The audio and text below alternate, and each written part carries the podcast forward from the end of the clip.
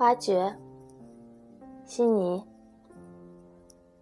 在我手指和大拇指中间，一支粗壮的笔躺着，舒适自在，像一支枪。我的窗下，一个清晰而粗粝的响声，铁铲切进了历史累累的土地。我爹在挖土。我向下望，看到花瓶间他正使劲的臀部弯下去。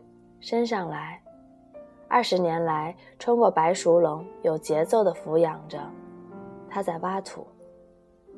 粗劣的靴子踩在铁铲上，长柄贴着膝头的内侧有力地撬动。他把表面一层厚土连根掀起，把铁铲发亮的一边深深埋下去，使金属四散。我们捡在手中。爱它们又凉又硬的味儿。说真的，这老头子使铁铲的巧劲儿，就像他那老头子一样。我爷爷的土纳的泥沼地，二天挖的泥炭比谁个都多。有一次，我给他送去一瓶牛奶，用纸团松松的塞住瓶口，他直起腰喝了，马上又干开了，利索的把泥炭截短，切开，把土撩过尖。为找好泥炭，一直向下向下挖掘。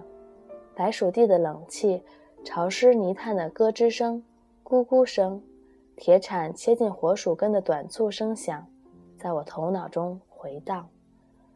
但我可没有铁铲像他们那样去干。